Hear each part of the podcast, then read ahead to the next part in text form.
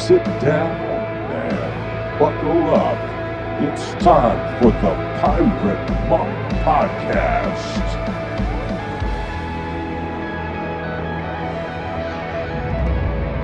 Welcome to another episode of the Pirate Monk Podcast. I am here. Nate is not. He wounded himself badly enough while pressure washing his fence to require surgery, and he got called in for some consultation today. So I am solo with two friends of the podcast who have both been on, one of them a number of times Dave Bunker, Tom Jackson. Welcome, gentlemen. You are the co hosts today. Welcome to myself. nice to be here. We're, we're, we're two of the founding fathers. You, that that's true. So I mean, give give a little of that backstory. And uh, Tom, I'm trying to think if we how much we talked about that last time you were on the show, but give some of your backstory there. I, you know, I honestly I don't remember. I, all I know is that we all went to church together at Christ Community Church. Uh, ended up in um, Dr. Grant's George Grant's Sunday school, and uh, that's kind of now. Dave and I known each other long before that. That that's where we met Nate, and on given Sundays when George couldn't be there and Nate couldn't be there, I think Dave you te- you taught a time or two, and I taught a time or two, and and we started wrestling with this uh, this whole thing. Gosh, how many years ago, Dave? I don't remember. I really don't. Fifteen or so. Yeah, it's been a while. So you, uh, uh, we Nate and I talked about how there's a lot of people just who naturally tend towards isolation who are finding themselves in some pretty significant isolation. So we just wanted to have some hangout times for the sake of our our friends, our fellow pirates, and uh, just have some interesting conversations and even give some interesting homework that folks might want to do. So if you're listening to this, have a piece of paper and pen handy, not a pencil. Screw pencils. No pencils, only pens and uh, do a crossword with that pen afterwards uh, because they say Confucius did his crosswords with a pen. Sh- shout out to Tori Amos. Uh, because there's going to be some interesting ideas. We're talking about music. Music has been an important part of both of your guys' lives. And we're going to talk about the albums, the songs that shaped us, how they shaped us, and possibly what's still shaping us today. So, we're going to have some interesting musical explorations. So, I just want to kick it off by asking both of you when music became important to you and what was the music that you were listening to that was important. When was your first recollection of, man, this is this is moving me. This is affecting me. You go first, Dave. Well, I grew up as a preacher's kid. Uh, I was adopted. I had an older sister, and you know, so we grew up in a singing church. There's a it was more Bill Gaither than Southern gospel, but there was some Southern gospel too. So I grew up, and I have to laugh when you hear that. You know, Dad is saying bass, Brother sang tenor, you know, and all that stuff. I, yeah. I know from an early age I can pick out. That's why I could sing Crosby, Stills, and Nash because I could pick out all four or five parts. But um, you know, church music, quite frankly, was was not all that attractive to me, even as a junior high kid. And the first time I heard uh, Ray Charles, my sister had bought a Ray Charles 45, and she had been playing it in her uh, bedroom. And I remember walking by her bedroom one day, hearing Ray Charles, and that was probably my first experience with what I would consider uh, the unabashed primal nature of how African Americans, especially, approached pop music. I mean, if they were in love, they were really in love. If they were in lust, they were really in lust. If if they were happy, they were really happy.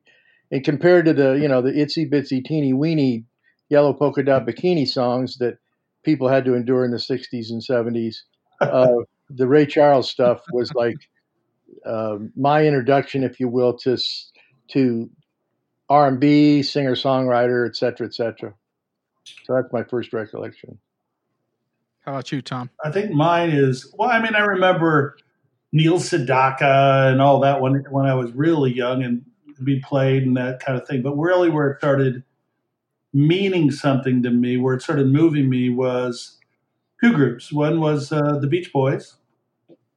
I remember playing in my room, oh, like a hundred times over and over on my 45. Uh, and then the Beatles. Um, Okay, wait, wait. I want to pause you with "In Your Room." How old were you while you're listening to this song? Probably in your room. well, what year? Uh, probably 12. And so, what was it about that song? 'Cause, I mean, that's Well, I've always thought that was a weird song. Well, I mean, it's a great song. Just, I mean, to me, I just love the feel of it. I don't know. I always, in fact, if we get into this more, I've always gone for the more moody stuff, or um, I don't know what the word is, less pop. Uh, Mhm.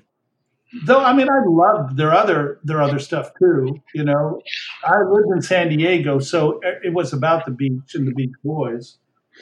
Mhm. Um, and then the Beatles came along because my sister and my brother, and and they never stopped playing the Beatles. Never, never. In fact, so much that I hid their records in the windowsill, uh, unbeknownst to me that the sun would warp them. oh man, So they were real happy with that. I I, I destroyed like three or four of the Beatles records. now which era of Beatles was this that they Well- were driving you insane with? Well, at the very beginning, it was uh, "Want to Hold Your Hand," all that stuff. Then, Yeah. then when Sergeant Pepper's came out, that, that was another shift. I, I imagine maybe even for you, Dave, because it was it was extraordinary. It was unique. So when that came out, uh, I remember my parents were going away on a. Um, my parents used to square dance, so they'd go out, away for two or three days on a square dance camp out thing or something. And the three of us, me and my brother and my sister, left home. And I remember my brother coming to me saying, Now, mom and dad are gone, and we're going to have some pot in the backyard. And I'm thinking, in my head, I'm a kid, 14, I don't know how old I was, a cauldron. this what really kind of pot is it? it's really what I thought. I'm like, okay, what? And and with the crappiest speakers, because that was in time when you had those fold up record players and Uh-huh. the two, and the two speakers that that attached to the side. Well, we put them up all over the house and had a big party, and we spent the whole night listening to Sergeant Pepper's. But those two definitely started tweaking my my heart. It's it's funny because I I grew up in a in a Brethren church, and so what was played in our house was Joni Eareckson, Evie, Twila Paris, Maranatha praise music, along with '50s music like Snoopy versus the Red Baron, and then my dad was utterly in love with Elvis. He likes to say that he named me after Aaron from the Bible, but we all know that Elvis's middle name Middle was name, Aaron. yeah. yeah come on. Let's let's be honest about this. So he and i have debated that for years.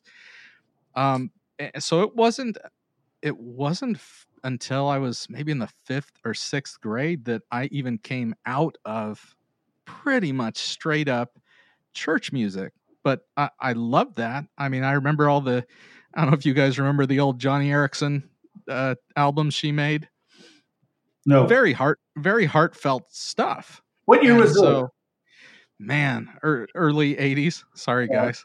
Uh, yeah. well, Grandpa, what do you think? Bunker. I, in the 80s, I was probably listening to hardcore singer songwriter, alternative, you know, I don't know, everybody probably from the, the Cure to Supertramp, but I wasn't listening to Joni Eareckson. The See, and but the the weird thing was when CDs came out, I had a drummer in a band who decided to get rid of a bunch of CDs, and I only had I only had Depeche Mode 101. That was the one CD that I bought, their live album uh, from the Hollywood Bowl. And he got rid of a stack of CDs, said, Do you want them? And it was Sergeant Pepper's and every Peter Gabriel album from the 70s to the mid 80s. And so that was all I listened to until I could afford to get more CDs later.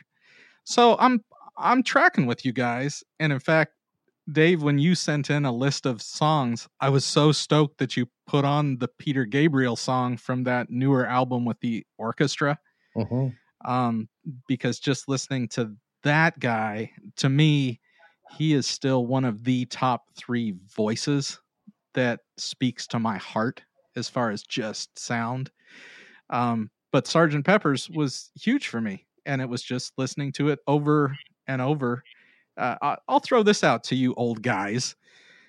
What has been lost with people being able to just go song by song instead of listening to an entire album? Dave.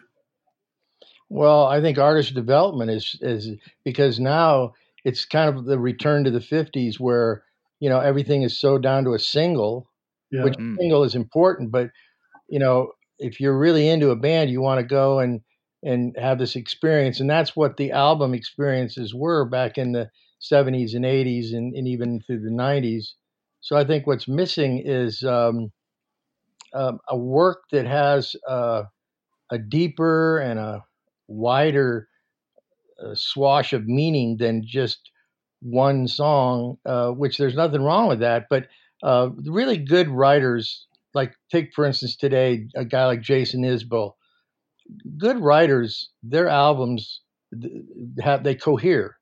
They're reflective of, of more than just uh, what's popular, and and there's everybody has to have a certain degree of pay attention to some of that. But I think that's what's lost is a a, a deeper understanding of of the artist that you are. Because I mean, Peter Gabriel there's nobody like Peter Gabriel.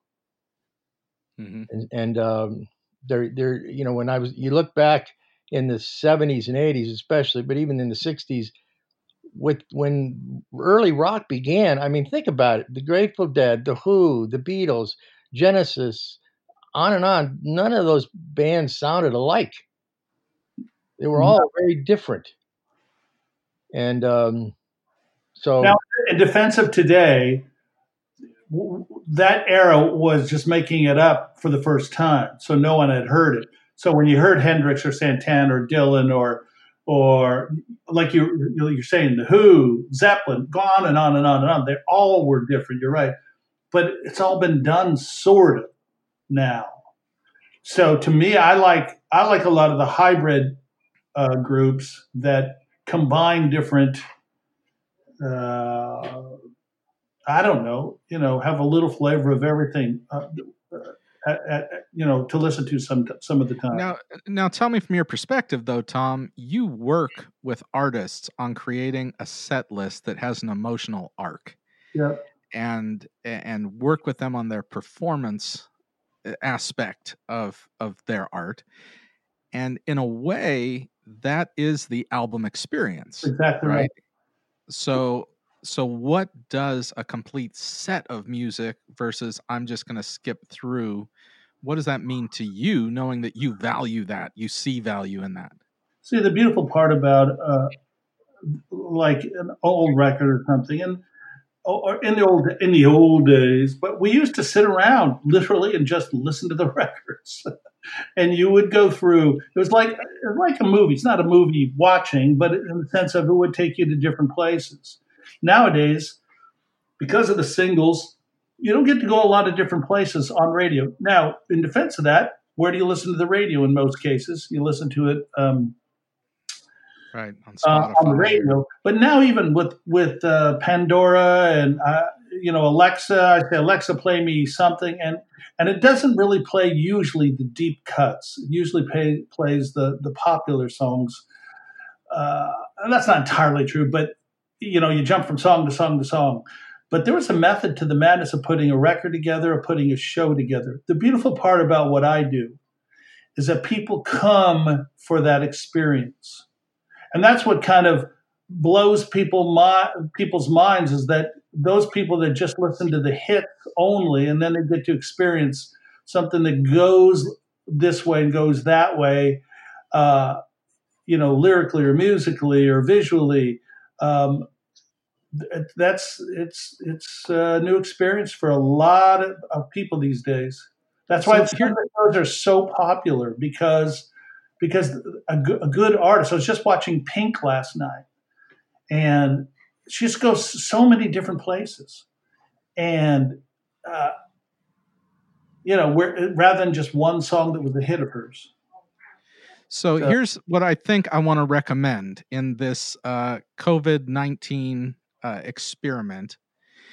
When I think of even my daughter, she loves to go on drives with me and just show me songs. Um, I would have never listened to uh, who's that redhead British guy? Ed. Ed, right, Ed Sheeran. Never would have listened to it if I didn't hang out with my 14 year old daughter. But there's kind of this frantic aspect of she's looking up the next song before this song's even done. Yeah. Mm. So, what I want to recommend is hey, let's take some time to sit in one spot and just absorb something. And it's one of the things I love about Spotify is I can click on an album. I yeah. can listen to Midnight Oil Diesel and Dust start to finish and go, "Yep, I remember how this felt to be in my room loving this album." Uh and that causes us to to settle ourselves a little bit. There's meditation in that. And we can sit outside and absorb, you know, looking at what's around us while listening to this this other experience and having the emotions of it. So I I think that's what I want to recommend in this and that I want to get some suggestions for and I I miss those days when I didn't have that many options.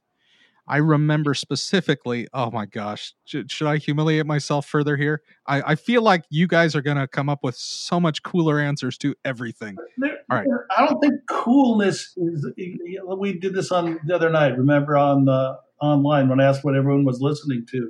And you were like, right. Uh, I, am not a hipster. And I'm like, the last thing I am is a hipster.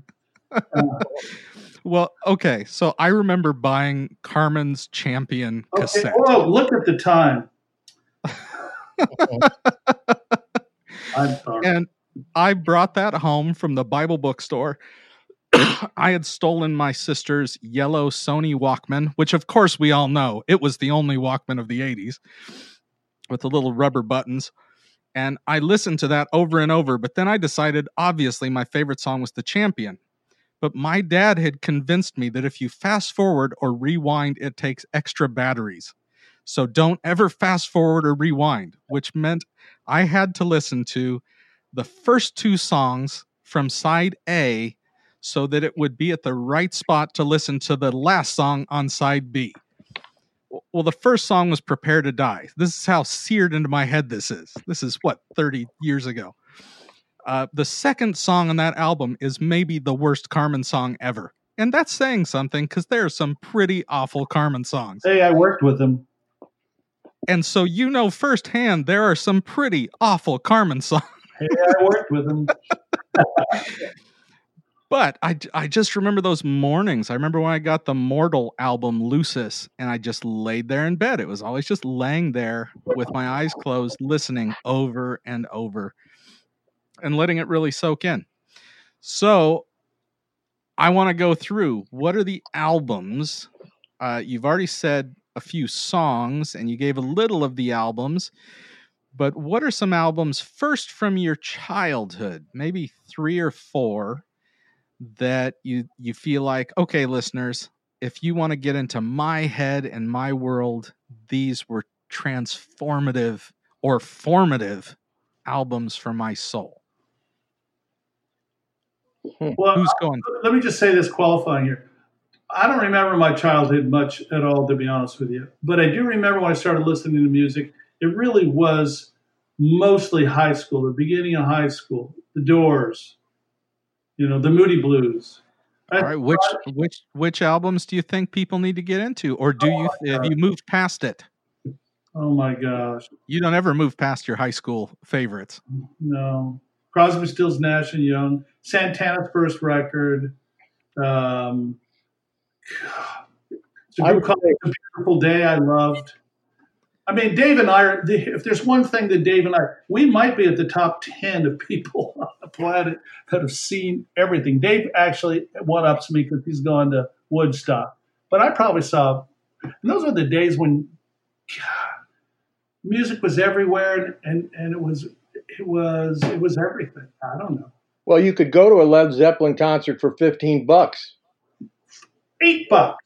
Yeah. Yeah. But if we're talking about albums in, in, in, in childhood, I mean, or back that way, I mean, um, Dark Side of the Moon, Pink Floyd. I probably listened to that what if I was listening, because um, I was I would have been in college then, but a freshman. Um, you know, but on the R and B side, songs in the key of life, Stevie Wonder. Um, All right, so tell me, don't don't zip past them, because I want you to sell me on these. What what what did they mean to you? What could they mean to me? You've just ah. named a couple. Give it to me. Sell me on it, Dave Bunker. Well, uh, you know, like a, a Dark Side of the Moon um, album. It's it's it's very uh, emotional. They were British, uh, very moody. Um, their lyrics were very existential, and and they would, um, you know, this came out in probably seventy three or so, and um, you know, I, I I just remember it was one of those when you you talked about Tom listening to the whole album. I remember, you know. Um, you know, sitting down and, and listening to to you know money. In fact, it's funny, you know, money, such a crime. We did that when I became a Christian in my late twenties and started a band. I remember playing money because it's a critique on money and having uh, Christian people storm the stage and want to kick us out of the church. But at any rate, that, those, brain damage, any color you like, you know, the great gig in the sky, on the run, breathe, speak to me. I mean, Gilmour um, and those guys were excellent, excellent writers. And they created a mood that was just so distinctly, um, you know, that band. There, there was no, no wondering like, now who is this? You know, you knew yeah, yeah. Floyd. Guitar too, great tone. Yeah, I mean, you're eh, that that that is uh, not to take away from the lyrical part that you're talking about, but that is some atmospheric mood music. It's it's it's built, it's created to create an emotion as much as convey a message. Yeah, and I had followed them when they before that when they had Syd Barrett, the guy that kind of went with founding member that went wacky. You know, just highlights of that. This album that was made at uh, Abbey Road, the same where place that Beatles did a lot of their stuff. So, um, and I saw I saw right. them once, and it was powerful. All right, so we've got they did their uh, surround one the first group ever to do the surround sound thing, quadraphonic thing, whatever. Oh, that's yeah. right. There were special car stereo systems for that action, right? Yeah, yeah. Uh, and you probably had to put the record somewhere in the car. I don't know. I'm, well, I'm gonna I'm gonna make fun of you guys. The four tracks are gonna come up, or eight tracks are gonna come up some somewhere in this. I never owned an eight track. I didn't. Well, well what do do? Yeah, like, hey, if I'm gonna keep my elitist position, and you know, I'm gonna I'm gonna hey, do it. Hey, you got me beat on that, Dave. We had an old Pontiac station wagon that had one, and my mom ran a thrift store. So uh, I would grab a bunch of eight tracks from the thrift store, and I could never figure out how to use it. I could only figure out how to get like two songs to work. I'll say this: I I listen to music still to this day, mostly uh, for the mood, depending on the mood I'm in. In that day, when speaking of eight tracks, you know, I, I, I was just I was just a stupid Southern California slash hippie kind of music guy. I played in the band, when wasn't very good. Um, but I mean, I would wear out Creedence Clearwater Revival going to the beach and back because it was just up, fun. And I, when I mean wear out, I mean just uh, that is that is one of my strengths and that is one of my weaknesses. Like Dave has much broader taste than I do. Uh, a lot of people do but so when I found something, I wore it out. Creedence was one of them, and it was and Creedence was a daytime thing. You don't play Creedence at night. You play Zeppelin. You play you play um, uh, I was really into the Moody Blues, and I had a really interesting childhood. Uh, troubled, parents fought a lot, so I and I had this van, and I would drive around this little town in, in Southern California, and I'm not kidding. I would spend four hours driving because that gas was 24 cents a gallon then. What what little Uh, town was this that you were driving around? Called El Cajon, California, right outside Okay. San Diego. Yeah. and um, and I would three four hours just drive around and round and round and round the, the town. It would take me about forty minutes to get through the whole, maybe thirty minutes to get through the whole town. You know, I take different routes, kind of look for girls once in a while, but uh, you know, and I just listen to Moody Blues over and over and over again. I weep because it was tough at my house. But then when I go to the beach with friends, we'd listen to Creedence, and then uh, when we party, we'd listen to Zeppelin or uh, you know whatever. But my my strength is my weakness, and and that's why I do what I do. Is I I listen to something, and it's and I when I love it, I love it, and I go back to. I still think the best rock song of all time, and people, some people are going to laugh here, but it is is Stairway to Heaven, and it's overplayed, but it is it is brilliant and it was brilliant then. It's still brilliant now. I don't get t- well. I get tired of it. I don't listen to it all the time. But I'll go outside on my dock here in Florida, put on the headphones, and pop in um, Led Zeppelin four, and just look at the stars trip. And uh, to this day, and that record was made. What year was that, Dave? I don't know. Seventy Yeah, probably 70, 71. three. Yeah, Yeah, That something. was that was 1771, right? hey, well, if if it's if it's any encouragement to you, Tom, that song became such a meme, and the whole you know going to Guitar Center and the sign "No playing Stairway to Heaven" Sure. that I almost think there's a new generation that really hasn't heard that song, so it can come back around now. Well, it's the most played song of all time, I'm told, and I understand why. But the point is, I, I, for me, I would use music to, uh, depending on my mood, and and here's where my weakness is. I'm not sure the weakness is the right word here, and I'm jumping around because my ADD's kicked in. But I mean, like Dave, Dave's smart guy, big singer songwriter guy. There's a lot of people like like John Prine just died, brilliant writer, ridiculous. Um, I don't like. I never wanted to go to that mood of being vulnerable. This is the Samson moment now. I didn't. I didn't want to have to think about those things because I was already there's enough pain in my life as it is, with my with my parents fighting and divorcing and the stuff going on. So why do I want to go revisit it in a song? So I'd rather go to my favorite band after the Moody Blues was the it was still it still is to this day. Yes, and I have no freaking idea in the world what Jon Anderson's talking about lyrically. Getting over overhanging trees. Uh,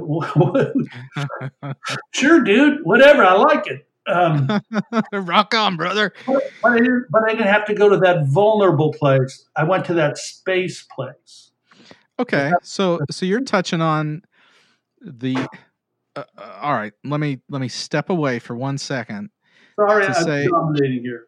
No, no, no. That's that's it's huge. So I, I want to introduce a thought and then comment on that. One is that music is one of these uh, one of these ontological evidences for mystical God truth.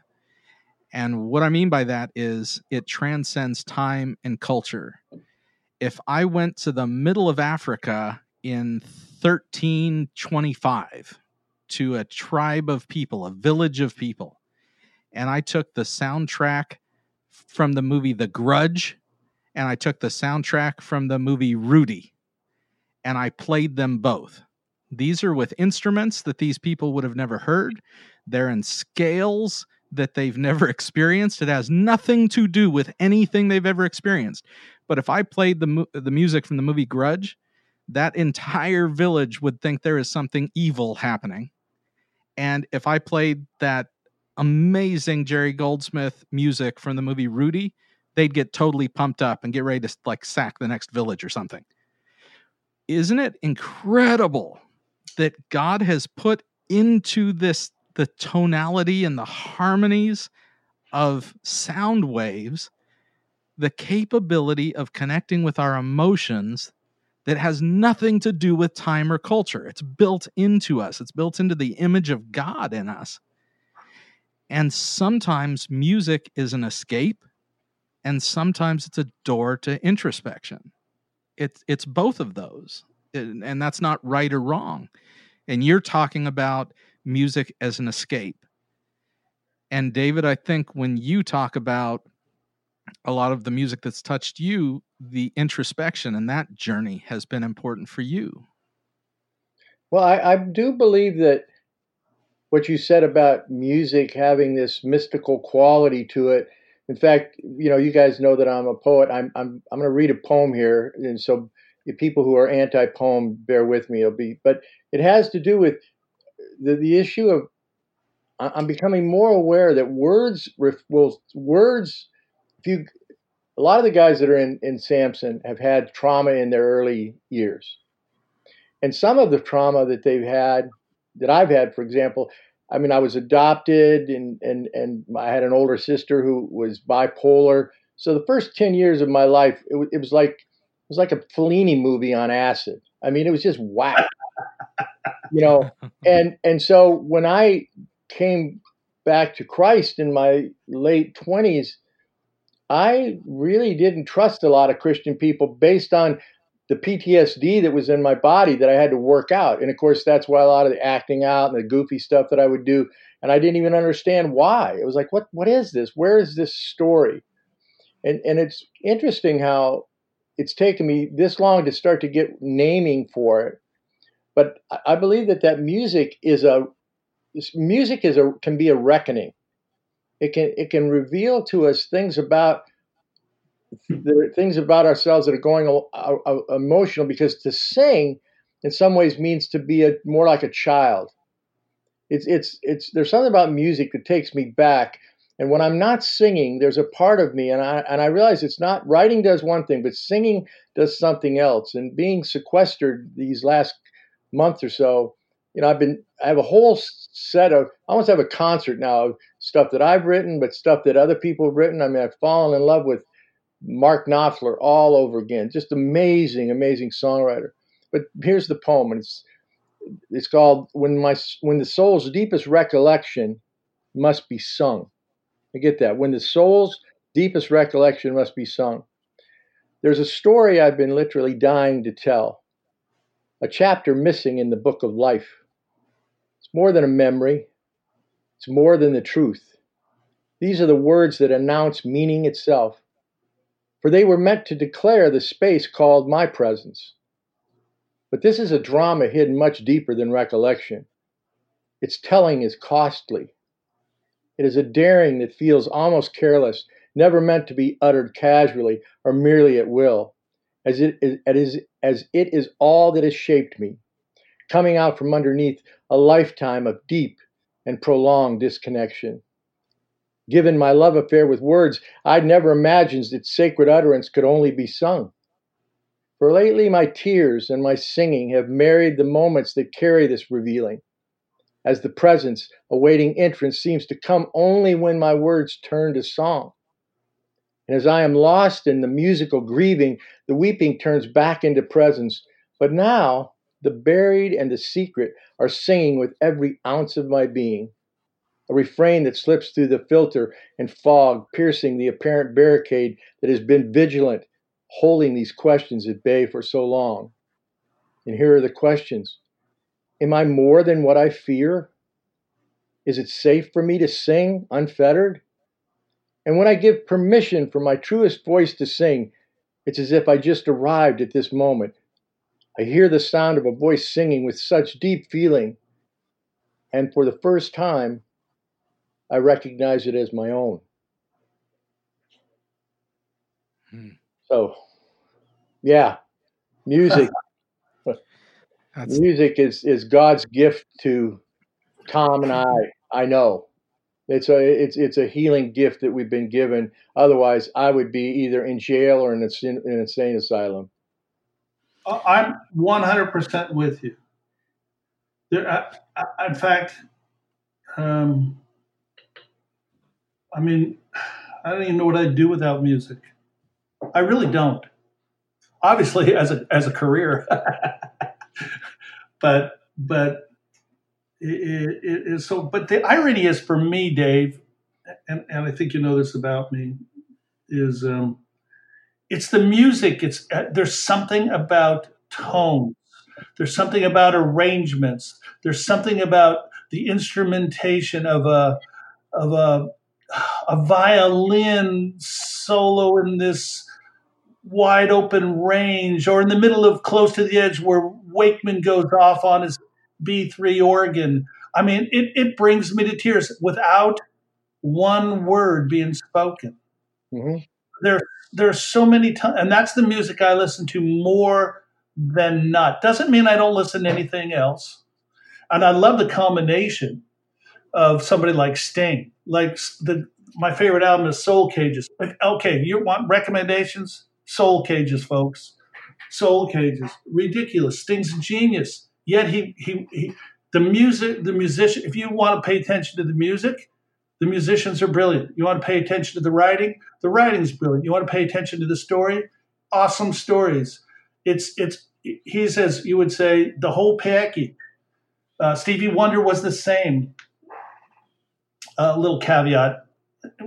Please understand my heart. I'm not bragging, but when I was playing with Rick, uh, you know Rick Elias, and in that band when we were playing together, we actually were invited in to see Stevie record some of um, songs in the key of life, wow. and that was that was pretty trippy. Um, but uh, that's what music is to me. And and and like here we're at this house. I got a house down here in Florida, and it's it's not extraordinary, but it's just nice, nice little feel. And uh, we'll open the doors to the patio and play. When we want to be lifted, we'll, we're listening to a lot of um, reggae. Bob Marley. Play, Alexa, play Bob Marley on on Pandora or or something. And Man, when there's when there's a mood for reggae, nothing it. else is going to do. Mm-hmm. That's it. That's it. And then then we might move over to uh, Caribbean steel drums, and then we might move over to. Uh, and I can imagine in my heart, and I, I've imagined a hundred times listening to Pat Metheny and means and Pat Metheny playing in front of the throne of God as worship music without a word being said. And and I've I've imagined it a hundred times. I've done it a hundred times. So to me, for me, it's the music and then the and the tonality and the emotion behind the music, not uh, and then the voice and then the lyrics. Now for other people, it's a it, it's different Mm-hmm. But yeah, for me, totally true. that's it. So let me let me throw this out based on that poem you wrote and those statements Tommy just made. I'm a pretty even guy. I like control.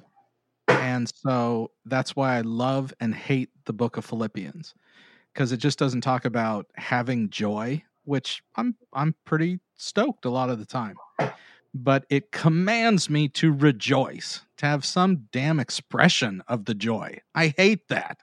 I'm horrible at that. I would make a horrible charismatic person. I uh, even lifting my hands is going to make me feel like, ah, come on, I can't. It's they're too heavy. I also on the flip side have a lot of trouble expressing grief. I'm just going to get over it. I'm going to push past it music ends up being the liturgy of my emotions. It gives me the words and the emotional guts to cry about something. I remember being in a really dark time and hearing uh yeah, what was the band that did oh Switchfoot, The Shadow Proves the Sunshine. I drove for hours through the mountains of San Luis listening to that over and over and just crying that I was in such a shadow time, but that's okay.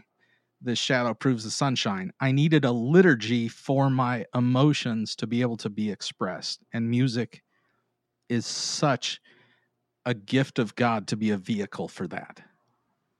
You know, it's it's interesting. I, I wasn't exactly sure what you were asking, so I put down more albums. I think of what I'm listening to now, but I don't know if you guys are familiar with James Blunt. He's got an album out called Monsters, but he has a song. Um, it, well, the album is called Once Upon a Mind, and the song is called Monsters, and it's a song that he sings to his dying father, who is sitting Yeah, next to him. you're an you're an asshole for sending that. By the way, that wrecks me. That was the first song on your list. I clicked on it. Oh my gosh. Go on, David. But I just wanted to throw in, you're an asshole. Well, good. Go. I, I'm glad that I, I met. That was my purpose: is to flush out grief, whether you wanted to or not. That that song could probably actually get Tom to be emotional. Uh, it's you got to watch this thing, Tom. It's this guy. It's like I'm not. You're not my father. I'm not your son. We're just two men saying goodbye, and they're sitting together. And James Blunt is crying, and he's not fake crying. He's singing No. to his dad He is not fake crying. and and I thought to myself, this is where music and theater, but it's not theater in the sense of a playing a part. And so for music, I will say, you know, the last couple years here, and I've spent more time alone than I did when I was out in. I, I look at I look at music as very much something that helps me um, helps me deal with the aloneness of myself and the spiritual need I have. Mark Knopfler is another one. In the um, he had that album which is put out in 2018, Down the Road Wherever.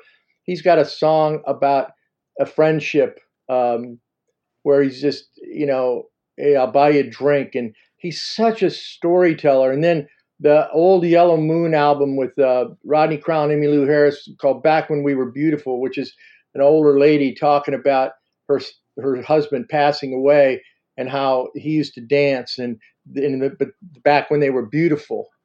And um, I I I don't know how people kind of go through life without, in some ways, those emotional vignettes that you know um, caps you know cap capture the emotion. The Book of Love that Peter Gabriel sang in the Shall We Dance soundtrack. I mean, that's not his song, but you know, it's that it's that he's such a story, a cosmic storyteller. You know, it's like the Book of Love. I mean, just the way he talks and sings, you just feel like some gnome from a planet I've never been to just checked out down on Earth and is telling me, you know, the Book of Love is full of of great Words. stuff and crap, both. So Well, go ahead. Well, no, I, I, I- you know, honestly, I- I'm just, I'm, I'm being narcissistic here a little bit, I guess. I don't know, whatever, self-centered, which is normal. Um, y- y- you know, I can listen to Gabriel, I can listen to Sting, I can listen to their stories, I can listen to, um, uh, give me some- Joni Mitchell. I listen to those stories.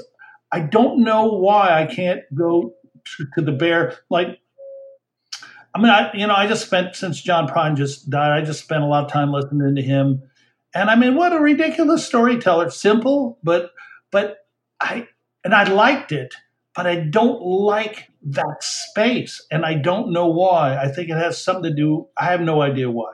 I, I don't. Tr- I don't know why. I don't trust. So the words that mean the most to me, and I'm not trying to be spiritual here, guys. You talk about. I, I mean, I'm obsessive. I will read, I probably read Ephesians 500 times in my life. Um, just to, to beat that into my head that God is faithful, that we're called, that we're chosen, that He loves us, that, you know, all that stuff. But I, why I, so those words mean something to me. Um, not that John Prine doesn't, not that Dylan didn't, not that some of the other, I, I, I don't know. I don't know why that space, I don't feel safe. I don't feel safe exploring those emotions. Where when I listen to just music with a Gabriel thing, like in in in hit, in hit your eyes, now to me that tears me up. I mean, I'll stand on my back porch with my hands raised at midnight, with the headphones on, you know, just praising God in that um, in that moment. But I, but I, I don't know. I'm doing some therapy here. I don't know why I can't go to that space very often because I don't like it. Uh, I, I, don't feel safe. I feel naked. And when I felt naked in the past, I, I, I felt like I've been betrayed or at least shunned. Do you, I'm okay. You're you're doing your therapy. I've got a question with that. Do you feel like you're resisting where those moments are trying to take you, or it just feels like it's not even taking you anywhere? No, it's taking me there. I just don't like it. Okay. Like sitting down to dinner, and, and that's part of the deal too. I listen to music so much. I, if I have my choice to eat hot dog or a great hamburger, I'm going to choose a hamburger nine times out of ten because I really like the way hamburgers taste and whatever. So I'll go. I'll easily go to Gabriel or or uh, you, you know even Springsteen. Everyone says he's a brilliant writer, and I I, I get it, but I, I, I don't like that space. Hmm. I am I'm talking about his um, uh, what's the album he, he did by himself. Um, oh, cannot remember the name where he just sat down and played his acoustic guitar. Oh, I don't know. Haven't heard that. Anyway, he's, anyway he, point he's, no, yeah. I, I, don't want to go to that space. I don't feel comfortable in that space. I feel vulnerable in that space. I um, wonder. I'm I'm glad you said it because I wonder how many other listeners feel that. I think Dave and I both. Uh, I think Dave, you run to that space. I think I know I need that space, so I I want to go there but I wonder how many other listeners feel exactly like you do, Tom. I don't know. I'm I'm glad you said it though. I appreciate it. Well, I think uh, the album you're talking about, by the way, is Nebraska. Nebraska. But um, uh, I don't. I think that I. Uh, I get the thing about space. Like Bruce Springsteen doesn't. He creates a lyrical space that I can identify with, and I love his life. And if you read his story about why he has his, his values, and, and I mean, he's a mentor in that area. But, you know, you like what you like. I know you, what you, you know, like the yes, the, the prog rock meets eclectic weird stuff. Uh, you know, that's your personal favorites. Now, when you go to teach people through your business, you know, you tend to find out where they're at and build it within that construct because you know a lot of variety of music. I will say, being into artist development as my career, I probably tend to view the journey as part of my vocation. So, you know, when I wrote down, for example, the different things that I'm into, now, this is familiar, but have you guys heard the new uh, Sara Grove floodplain out came out in 2015 or 16? That uh, Dente was on it. Uh, um, I think Brown Bannister did some of the production it it is Sara Groves is a prophetess. She is articulate as all get out. And that floodplain song is about how artists tend to live in that play, place where you never know if the rain's going to sweep, you know, sweep your house away. And uh, then she's got another tune called "This Cup," which talks about, you know, life is hard. Do I have to drink this cup?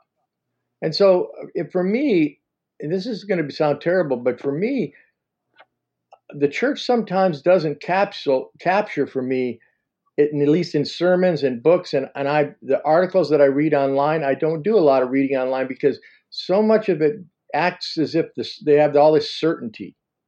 And I'm like, really? My life yeah. is full of quandaries. I don't get got an answer. I mean, that's why Carmen for me, I'm just like, dude, I've met you. you know, like let's go have like a glass of wine or something. But like, what's up with the whatever? But um, you know, I thought it was great. I thought it was great. It's terrible, and I, I worked with him on his biggest tour. It, it, I thought it was great kid children's music. Well, yeah. Well, it was more, it was more you know, kind of like Las Vegas meets, you know. All right, stop picking on Carmen. Get to your point. He's a good well, guy. But the music, the music, you're talking about how it's like it's a soundtrack. I, somebody used that word. I'll tell you something. A lot of the new ambient music, and this is where Spotify and YouTube if there's anything, it's both demonic and of God equally, is how the um, uh, the algorithms tell you what you like. because on one hand you go, oh, I like that. On the other hand, it's like, oh crap, I like that. I've seen. Oh, I didn't know I did. And uh, but the remember Marc Byrd that wrote a lot of the worship stuff. He's got a band called the Summer Kills. That's that is really amazing. Very very ambient and uh, movie soundtracks. I find myself listening to, you know, the um, what's the Curious Case of Benjamin Button by Alexander Desplat. Mm, I mean, love that soundtrack. that so much of that, and this is where I would say to Tom, man, it's it's not words; it's mostly small vignettes of music. I, I actually, you're right about um, uh, Isabella, my daughter. Dave knows her. She, she bought us a, a, a Alexa thing. You know, I'm so high tech, but I love talking to Alexa, and we'll just say, Alexa, play me dinner music, and something will come up. Some of it's not good, but you discover new music. Yeah, we will sit around and listen. We'll listen to ambient music just to, to set a mood and, and take you somewhere. Great talking stuff great stuff to read. I love reading with ambient music. Can't can't use words and read at the same time. By the way, I know we're suggesting um, music here. Yeah, I think we're way beyond any of my suggestions, so Oh. just roll with it, Tom. My favorite. I just read a book. Uh, my favorite book of all time, and, and other. Of course, I'm a Christian. Other than the Bible. Um, it's, it's my favorite so much that I can't remember the title at the moment. But it's about Michelangelo. What was it called? The Agony and the Ecstasy. Has anyone read that? No. Oh my gosh, the guy's a brilliant writer, brilliant writer, and it's and his Michelangelo story is unbelievable. Anyways, pick that up, folks. The Agony and the Ecstasy. It's an amazing book. Man, we're doing book recommendations too. You Yeah. guys listening to this and ladies are getting getting double. Both of you talking has made me think something that we are wired so differently as humans. Yeah.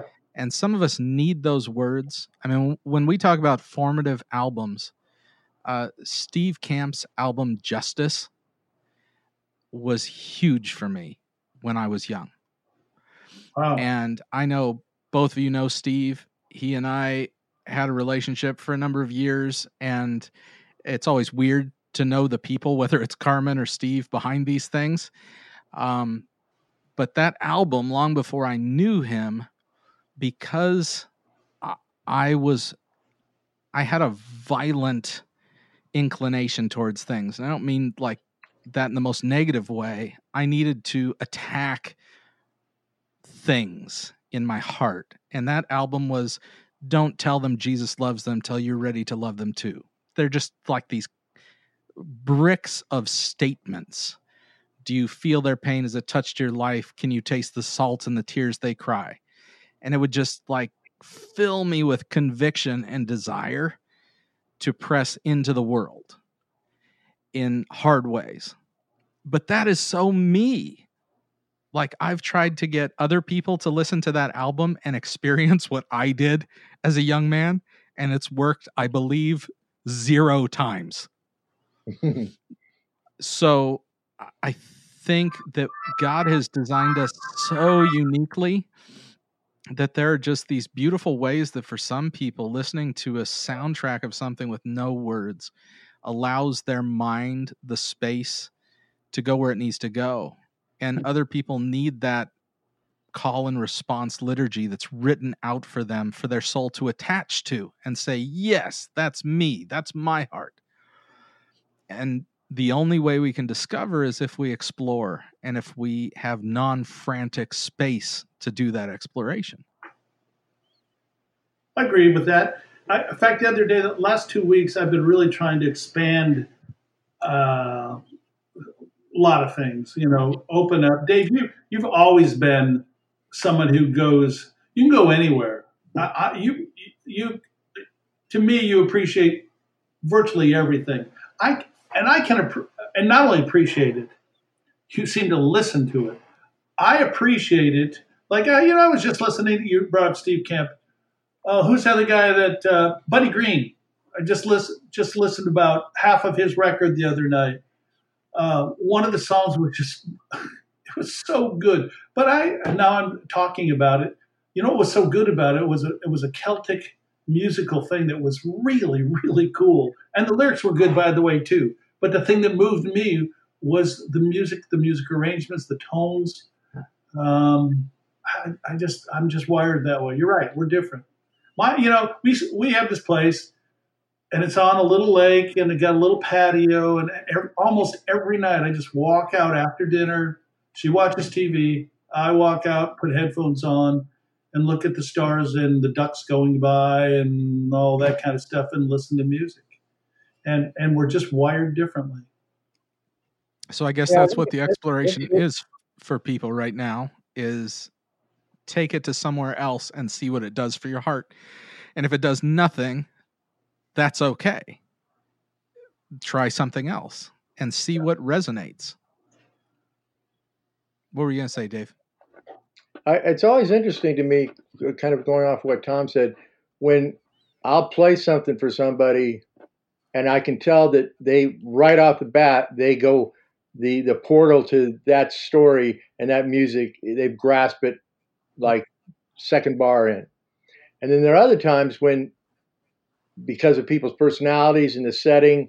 This happens with my poetry. I always I say there's there's nothing worse than having a friend have to endure a poem that they don't get anything about what you're talking about.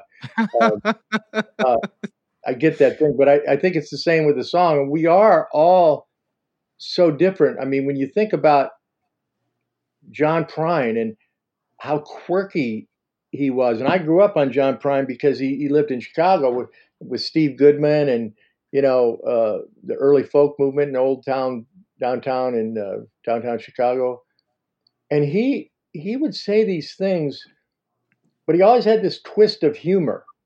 He could say something very dark, but it had a twist of like kind of almost silliness to it.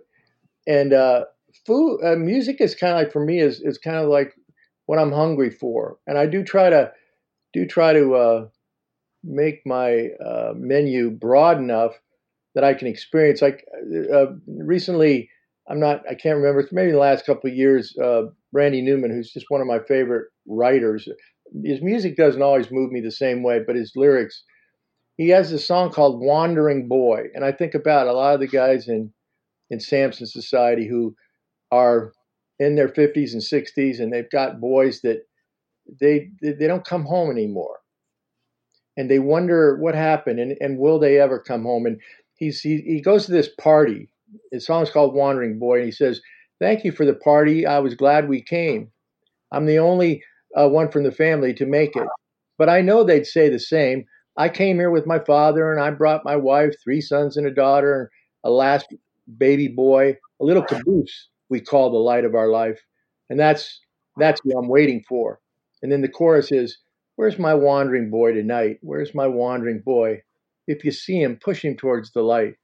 Where's my wandering boy? And I thought, huh, how many times, because the men's movement has saved my life. Think about New Adam and whatever and Samson. About how many times have I sat with a, with a man in his 40s and 50s weeping because he realizes that he squandered the first 15 or 20 years of his son's life by his addictions and and not paying attention and whatever. And uh, Randy Newman just has this this this cinematic way of capturing um, capturing this. And I, I picture myself. I don't know whether I'll do it. I don't know if you guys know, but I'm I'll probably be, be in Nashville permanently by next fall. That's that's the goal because Visible is going to be starting a, a campus there. But um, I, I really believe that I want to go back and do more music. I, I, I poetry's fine, but I've kind of been there, done that. I, I, I really realize now in that poem that I wrote that there's something about singing your song. It's your song. And Aaron, you've got you're a great writer, dude. You you I've sat in a car with you and listened to what you talk about and what you say. I mean, your struggle is you're just way too honest. I mean, like, wow, thanks. Your audience almost has to be people who are either ready to get healed or ready to be put away for about six months and you know on uh, high cost, high medication. But, uh,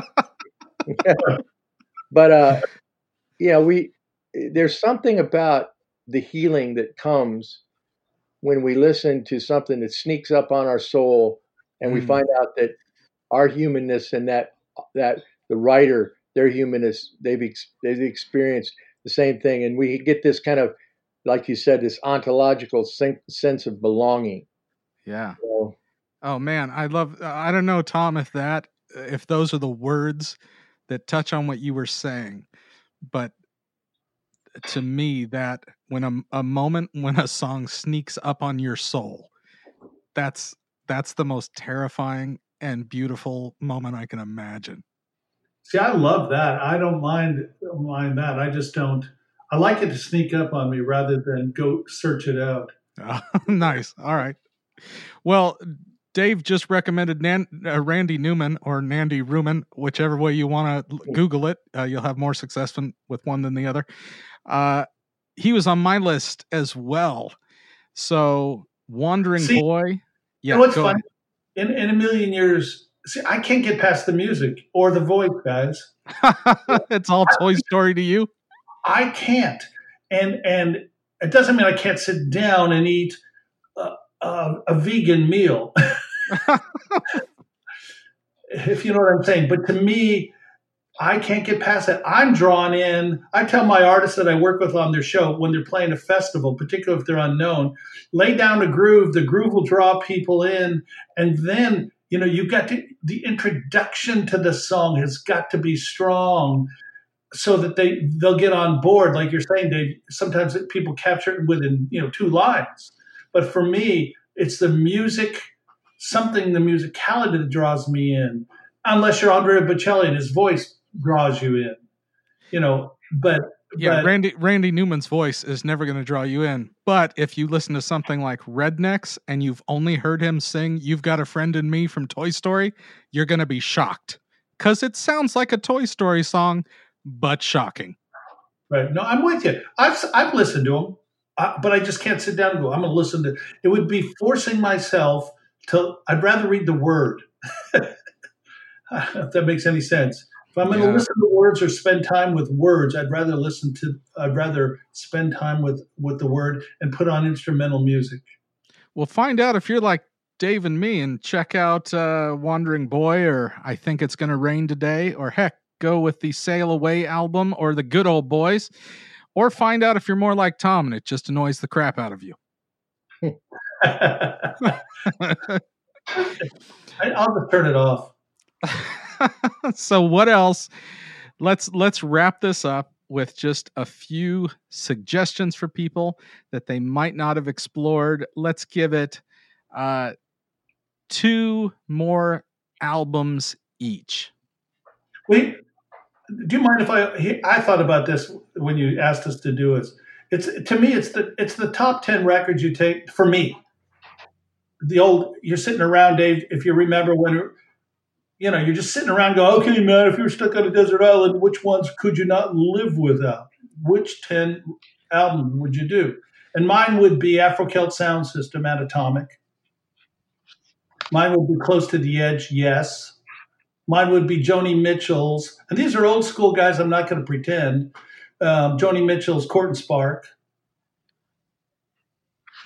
Sting, Sting Soul Cages. Uh, who else? Oh, okay, let me throw a wild one out, and we don't even have time to explore why. Madonna's Confessions on a Dance Floor. oh, but I so want to explore it. But go on. Um, Shpongle, uh, uh, Tales of the Inexpressible. How do people spell Shpongle in case they want to check it out on Spotify? S H P O N G L E. As I, you would I, expect. I forced Dave to listen to it one night at my house. Uh, I remember that. It's good. It's good. It, but it's kind of like it's like you know, have you you know someone coming up to you and said, "Have you heard of that really great band called the Schmagish Nagi?" And you're like, "What?" You know, and then you hear it and you're like going, they should change their name. and you know who turned me on to that was Elliot. yeah, well. Yeah. Elliot turned me on to, uh, uh, Mary Catherine turned me on to Afro Celt, and Elliot turned me on to Shpongle. All right. Well, what comes after Shpongle? I like it. You're making a list. People can jot it down. Oh my gosh! What Led Zeppelin four? I tell you what. I I tell you what. I, know we're wrapping this up. I tell you where it blow it boggles my mind, doesn't boggle my mind. It brings me into the presence of God when I hear, just like the Battle of Evermore, which is right before Stairway to Heaven. And the production, the way Jimmy Page thinks, the layering of the, the tones, the, the parts that he came up with, that, that, that, all that stuff. I sit there and just think, this is what I think, honestly. Damn, this is so freaking creative. It's ridiculous. And this is just a wisp compared to what we're going to experience, uh, what, what God is like. This is just one man. And there, there's seven billion of us that have this creativity. And, and so I, immediately, again, I'll stand up on my dock with my hands raised to the sky, listening to the Battle of Evermore, thinking, this is so stinking creative, and yet it's just, it's not even a, a, a, glimpse. It's just a meager, meager, meager glimpse of who God is. And, and immediately puts me in, in, in that space. Pat Metheny, just pick Pat Metheny um, live. Oh, and you talk about Gabriel. Probably uh, Gabriel live. Which one is that? Uh, it's 20 years old. Mm, uh, it was it the the one where he was right. doing the in the, in the round with uh, Paula Cole singing. Right with the like the ovum. What? yeah, I know exactly what you're talking about. I can't think of the name. But, yeah. Okay, the live Peter Gabriel album with yeah. Paula Cole before he brought his daughter on, who I think is really sweet, but she can't do Paula Cole. No. Anyways. All right. Oh, and I may and probably Sergeant Pepper's. Okay. Uh, and for those of you that think you know Sergeant Pepper's but haven't listened to it for a while, maybe take that, take a re-listen to that, and be amazed at the era that was written in, and uh, also love the Mellotron for it. Dave, what's your list you want to throw out? Well, you know, I don't recommend a, a, a ton of Christian-oriented albums uh, until I really fall in love with them because I there's there's nothing worse than having somebody kind of tell you, "Hey, this is a really good album," because they don't want to become off offensive and stuff. It's like, don't, don't do that to me, dude. If you don't really like it, don't say you do. Um, but Andy Gullahorn, uh, Grand Canyon album, I mean, it'll save you a ton of therapy.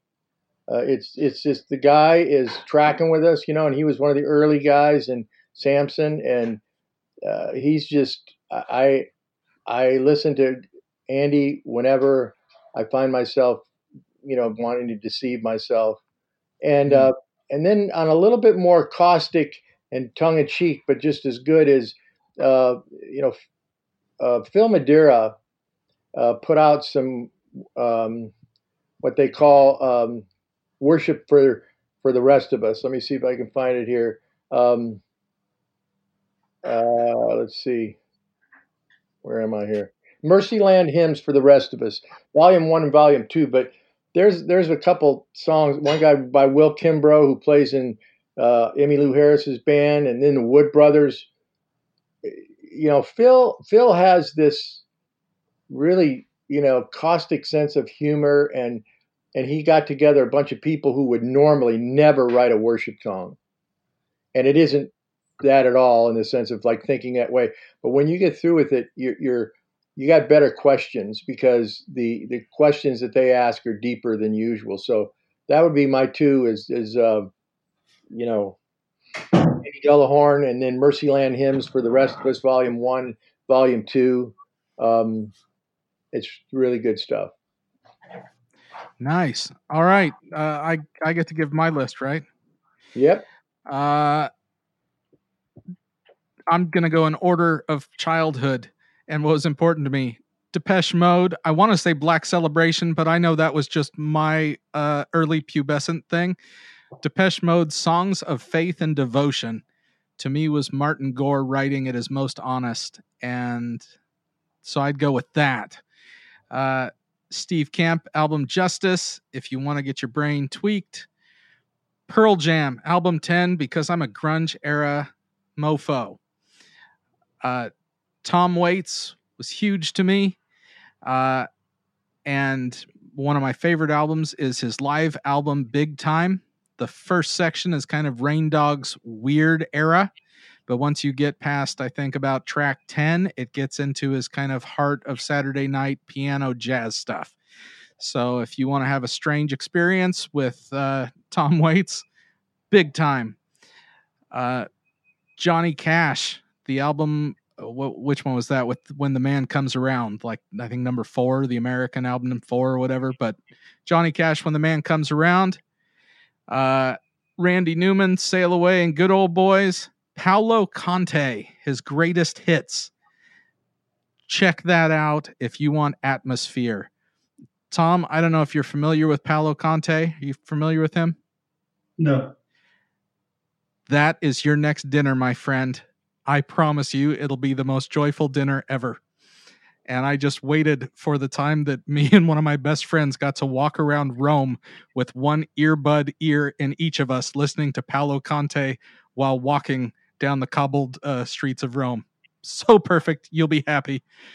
And uh, going a little against the grain, it's not an album, but you can YouTube it. Peter Gabriel's live concert growing up. Watching that concert with all of his weird theatrics, but just the songs, his voice uh, is one of my favorite things in the world. So that would be my off the top of my head list. and I know we're leaving so much behind. Well, you mentioned uh, just you brought it up, and I think it's appropriate. Uh, you're talking about walking down the streets of Rome. Let's throw Rick Elias in that mix. Um, um, which one would you uh, first record, uh, Dave? Oh yeah, the first record is Yeah, it's, it's like when he was he didn't know he was Bob Dylan, but he was. I didn't want to recommend it because I actually helped produce the the vocals on that, but he was he, he was Rick. It made me think of it. Streets of Rome. By the way, did you see the picture that Ben, uh, not Ben Harper, Ben Pearson took that he just put out a couple a week or two ago of of uh, Rick and Rick is he's it's, he's at some concert or something, but he's smoking a cigarette and he blows his smoke up Yes. his face. Dude, that picture is like channeling Rick. I blew my mind. It is. It is. E- Well, Uh, you guys, What is it called? Uh, Rick Elias and the Confessions. Uh, is there a title to it? Mm, I don't think so. Uh, well, you guys, I appreciate you taking the time. You are both, uh, you have fascinating minds and fascinating hearts. I hope anybody else has enjoyed this, but I've enjoyed getting to hear from both of you on your take on music. So thanks for doing it. I appreciate it. And uh, uh, you've thrown out some albums that I will take some porch time and some Spotify time to listen to. well, one thing we have is time. right, right now. Time. Dun, dun, dun, dun. so thanks again and uh friends out there uh i i am aaron now you guys have to say your names it's what nate does I'm Tom. I'm Dave. and we are your pals here on the pirate monk podcast now one of you has to say arg because that's what i do Arg. Hard. wow you know what at least i i Jamie, I complied to try to help the, you know, like the vibe. Tom's just like, screw that crap. I'm not going to say, "Oh, okay, I will. you know what guys it just gives me a sense of job security in this time of Oh, yeah, uncertainty so uh there it is Arg. No, we, we- we both know, Tom and I both know that if we did a prolonged podcast, it, we would we would venture into, um, you know, speculation that would be of cult status. Okay, I, wait a minute. I'm going to go a totally different place. I got one more recommendation for you, at, at guys, at, at, no, and that is Max McLean does the Bible, the New Testament. It's unbelievable. It's really unbelievable. Oh, Max. Mc- Oh, well, he's a he's a dra- dramatist, and he just goes through the Bible and he tells it like a story. And I will sit outside for four hours listening to him speak. It, with, and and it just brings me to the throne of God. It's just extraordinary. well dude I mean, I find myself, I find myself going, excuse it, but you're shitting me. He said you're shitting me. He said this, or you know, Max McLean. He, it's it's a, it's amazing. Hey, there it is. Uh, Now I I can't edit that out. I mean, it would have been a better ending uh, a couple minutes ago, but uh, we're gonna have to leave this in. So uh, I'm Aaron, I'm Dave. I'm Tom. Arg. And this is the real damn ending.